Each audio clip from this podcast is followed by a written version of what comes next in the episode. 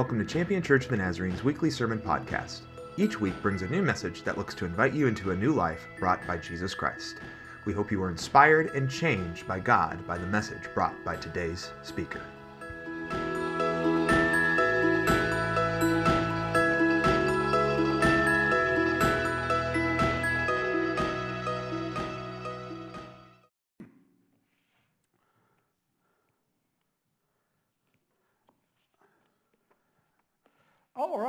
Would take your Bibles and open them up to the Old Testament book of First Kings.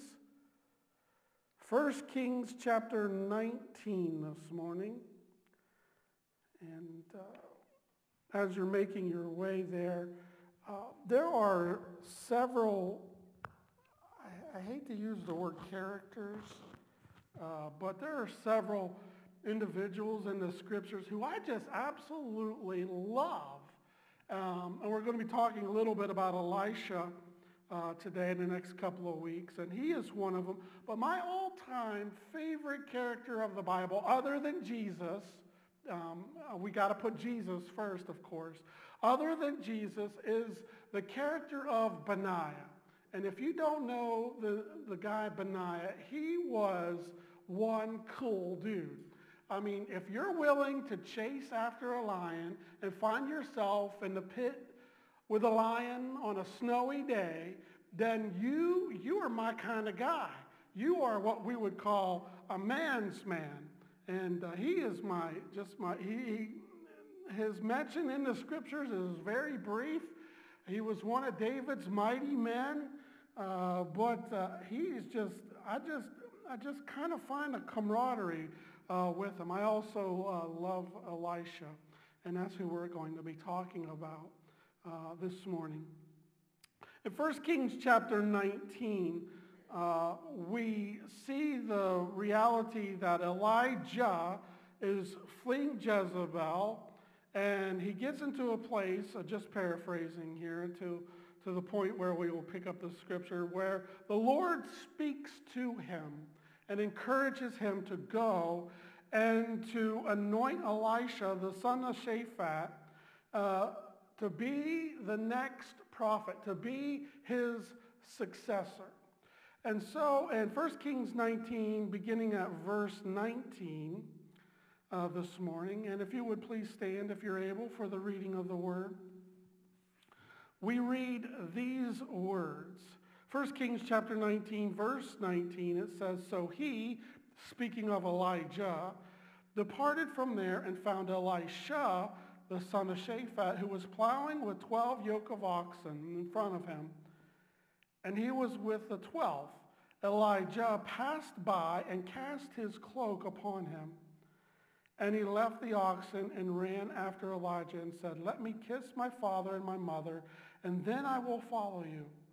And he said to him, Go back again, for what have I done to you? And he returned following him and, the, and took the yoke of oxen and sacrificed them and boiled their flesh with the yokes of the oxen and gave it to the people, and they ate. Then he arose and went after Elijah and assisted him. Father, we thank you today for your goodness. We thank you for your call we understand, Father, that you call some into uh, separated pastoral ministry, evangelistic ministry. But the reality is, Father, that your call is for each and every one of us. And that you are calling today. And I pray, Father, that in, in these uh, few brief weeks that we would hear clearly again your call for each of us individually as well as us corporately. We thank you in advance for what you're going to do. I pray that we would have ears to hear what you are trying to speak to us and to our spirits today. For it's in the name of Jesus we pray. Amen. Amen. You can be seated this morning. Many of us, most of us, know and realize and believe that God is calling us to something more. There has to be more than this feeble life that we are living, but we don't know where to start. And Throughout these uh, three weeks, I believe, I'm going to attempt and hope uh, to challenge each of us individually as well as corporately uh, to leave our lives of good enough. Uh, this might be a little bit on the edge, but uh, I believe that the Church of Jesus Christ, especially in the days in which we live, has settled for good enough. And Christians all over our nation and perhaps our world have settled for good enough when God himself is calling each and every one of us beyond good enough. We, we somehow have gotten to the place, and I've seen it in, in the many places that I've been where folks have somehow bought into this, and I don't even know where it has come from. I don't know who, who began it, but, but this idea that God has saved me, I'm ready for heaven, um, you know, I know that where that's where I'm going to go when I pass from this earth. So until that day, I can just rest. that is anything but the truth. The reality is that you are here because God is not done with you yet. Whether you, and, and I've said this before and I've used the analogy, I don't care if you're five years old or 500 years old. I've never run into anyone 500 years old uh, when I've said that. It doesn't matter your age. It doesn't matter your occupation. It doesn't matter the level of your education. If you are still breathing oxygen this morning, God is not done with you on this earth. There's still a plan. There's still a purpose for you. And we have to leave our lives of, well, it's good enough, and embrace a life that is greater. And um, hopefully I'm going to use the story of Elisha to illustrate how God, especially this morning, God has issued three invitations to each and every one of us here today. First of all, God invites us. And I just want to stop there before I, I relate this first point. Think about it for all of, of eternity, the God of the universe who spoke everything into existence, he doesn't need us. He doesn't, he doesn't need me unless he needs someone to mess stuff up. I can do that. God doesn't need us, but in, but in, but in the reality is he still, he invites us because he loves us. First of all, God invites us. How many of you like to be invited? I like to be invited. I like to go when I'm not invited too. I've never been there. Um, but we like to be invited. And this morning, God is inviting us. First of all, he is inviting us to a higher calling. And so in verse 19, we read Elijah uh, receiving the word from the Lord to go and anoint Elisha, the next prophet. And it says that he departed from there and he found Elisha, the son of Shaphat, who was plowing with 12 yoke of oxen in front of him. And he was with the 12th. Elijah passed by him and cast his cloak upon him. Most of us are not in danger of ruining our lives most of us face a much greater danger. And that greater danger is wasting them when there's so much potential, especially for the Lord. You see, Elisha, in our passage, he wasn't searching for anything. He was just out there. Get this picture in your mind. He was plowing with 12 yoke of oxen, and he himself was driving the 12th. First of all, the sight wasn't a panoramic skyline view. Secondly, the smells. As my family would say, as we would pass by dairy farms and things out in the rural areas, that's just country air. Elisha wasn't searching for greater. You see, we, we have this mistaken misnomer that in order for God to use us, we have to be great. We have to be the best. We have to be at the top of the top. The reality is God uses the ordinary to do extraordinary things. Elisha wasn't searching for greater when he was invited to a higher calling. He was just simply plowing his fields when Elijah passed by and cast his cloak, his mantle upon him, signifying the calling of God was passing on to him. God's greater calling, as we see with Elisha, happens in just a moment. But the response that we have can take longer than that. And it requires something of us. God's calling requires us to follow a person, not a plan. It's not a strategy. God, I believe today, is passing by, just as Elijah did, passing by his church that bears his name, and in a metaphorical way, is passing a cloak onto each and every one of us. He is calling us.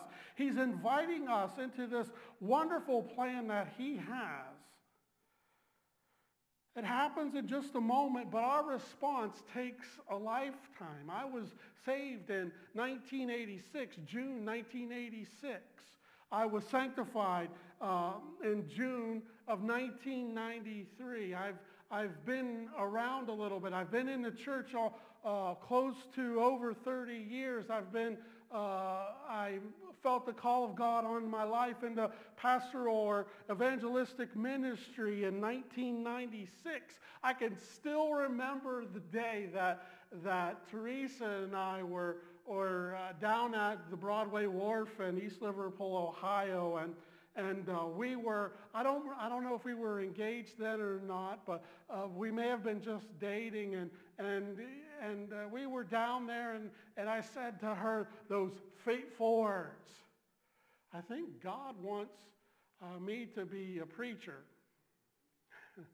and I didn't know her response, but uh, as you can tell, uh, she, uh, she has been with me as the, as the pastor said, as Pastor Larry said, better or worse. I got better, she got the worse. uh, but the reality is, God's calling, it happens in a moment. I can still remember it. Uh, going to the pastor at, at the West Point Church and uh, saying, man, God's call. I feel like something. And, and, but I just don't know what. And uh, then he said, well, maybe God's calling you into ministry. And I said, that cannot be it. I'm introverted. I don't like to speak. I'm not going to talk in front of people ever. Don't tell God what you're not going to do. Because that's exactly what he's going to make you do. But the reality is, over these years, there have been many strategies, many plans that have come and gone. But the only person that I follow is a person. You see, God is inviting each of us to escape the same scenery of defeat, of negativity, or even that of material possessions. And we, we think that God is calling us, and we automatically get into our minds, okay, I'm going to be a missionary in Africa. The reality is God might be calling you to greater in the neighborhood in which you already live. He doesn't mean that doing something different, perhaps living where you are with greater kingdom purpose and passion. Think about it for just a moment. Think about your neighborhood. Think about the people that live beside you. How intentional have you been uh, to influence them for the kingdom of God? Ouch. We live in a day and an age when most folks don't even know their neighbors. The reality is that when we really accept the call of God on our lives. It, yes, he might call us to some other place, to some other land. But more often than not, he's calling us to live with a greater passion and purpose for him where we already are.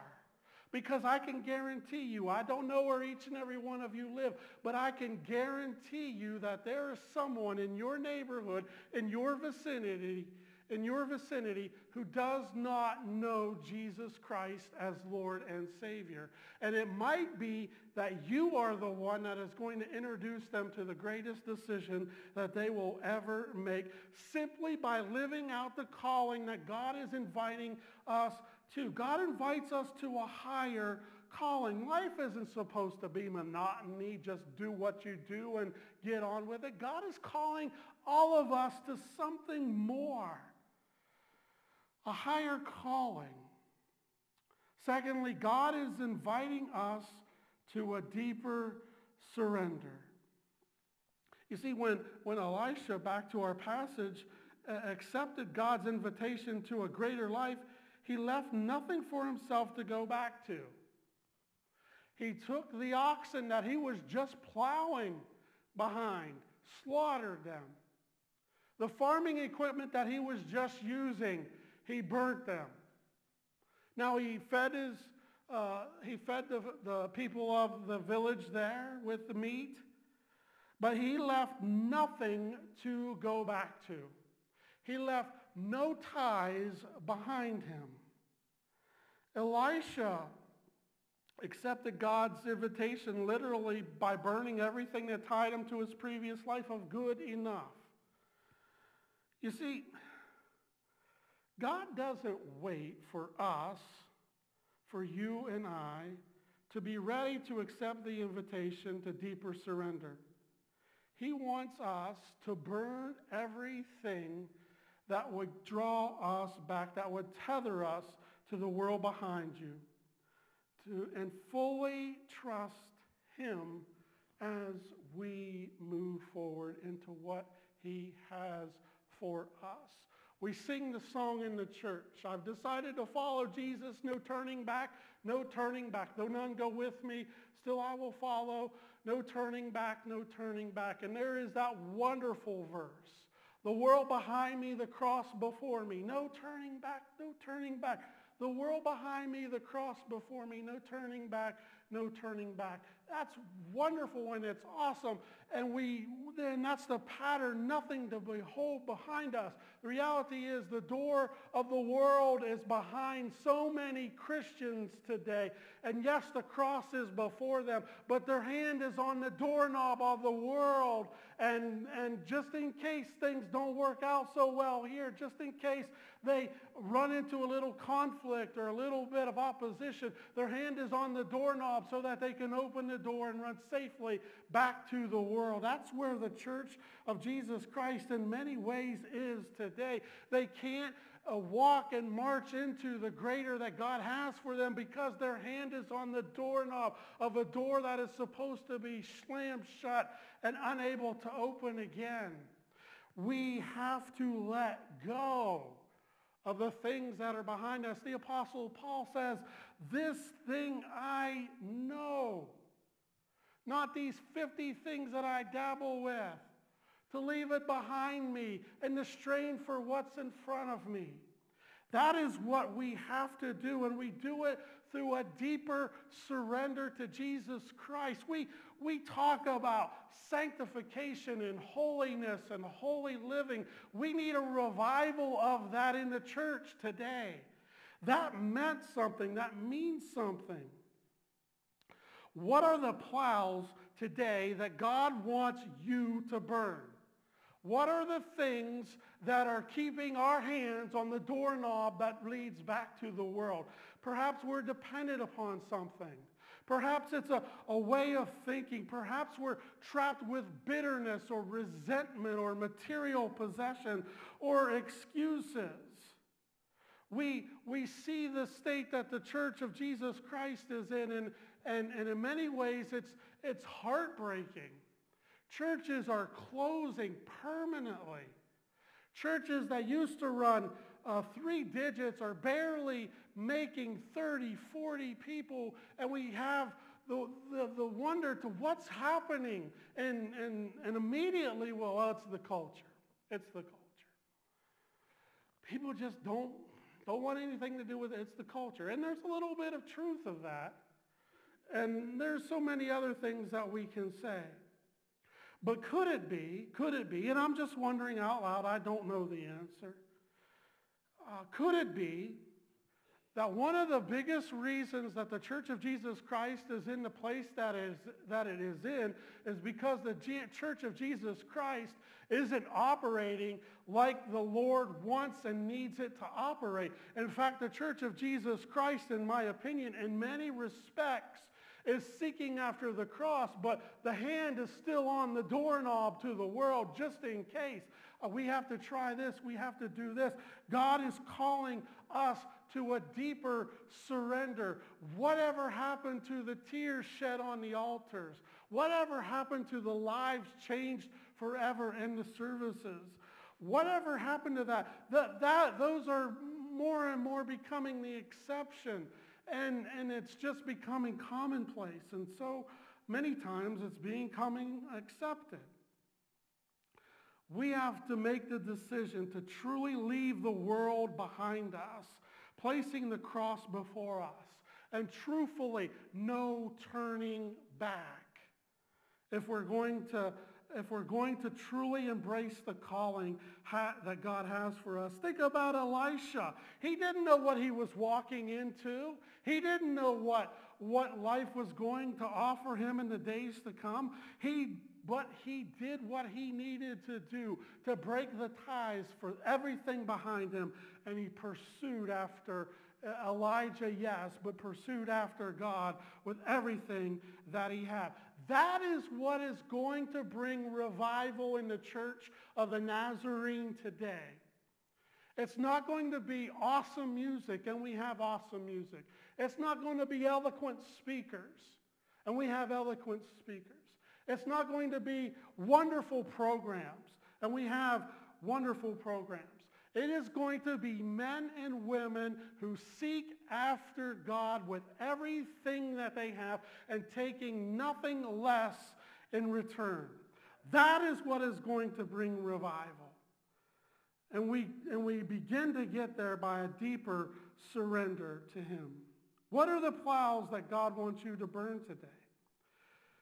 So uh, God invites us to a higher calling. He's calling. He's inviting. We just have to sometimes turn the noise off in order to hear him. He's calling us to a deeper surrender. And he's also calling us to do and to be about greater things. In verse uh, 21, let me, uh, let me read this. And he returned following him and took the yoke of oxen and sacrificed them and boiled their flesh uh, with the yoke of the oxen and gave it to the people, and they ate. Then he arose and went after Elijah and assisted him. In John chapter 14, Jesus says that, uh, that he does great things, and yea, we will do even greater things, paraphrasing. Jesus, and that's a misquoted, misinterpreted passage uh, of, of Scripture. Jesus didn't say that we would do greater things than him, but that we would do greater things through him and because of him. God wants our open-ended obedience to say, yes, God, I will follow you no matter what. No matter what. Accepting the invitation starts with a decisive break with everything that's tying you and I to a life of good enough. Let me close with this illustration. Uh, there was a pastor who had been in a church for many years. And the church had been in decline for quite a while, and, and uh, he was about to, to call it a career. He was intent on in his heart to stand up and present his resignation to the congregation. Uh, but he decided to preach one last service, asking folks about, you know, joining in the need. We have a need. And so he got up and he preached his heart out. And there was one family who had never been to church. And at the end, as the pastor was shaking the hands of folks and they were leaving, um, the man who was who was a who was a farmer and, and he looked at like a farmer, bib overalls, denim, and everything. And as he was shaking the the pastor's hand, and he said these words: "The answer is yes.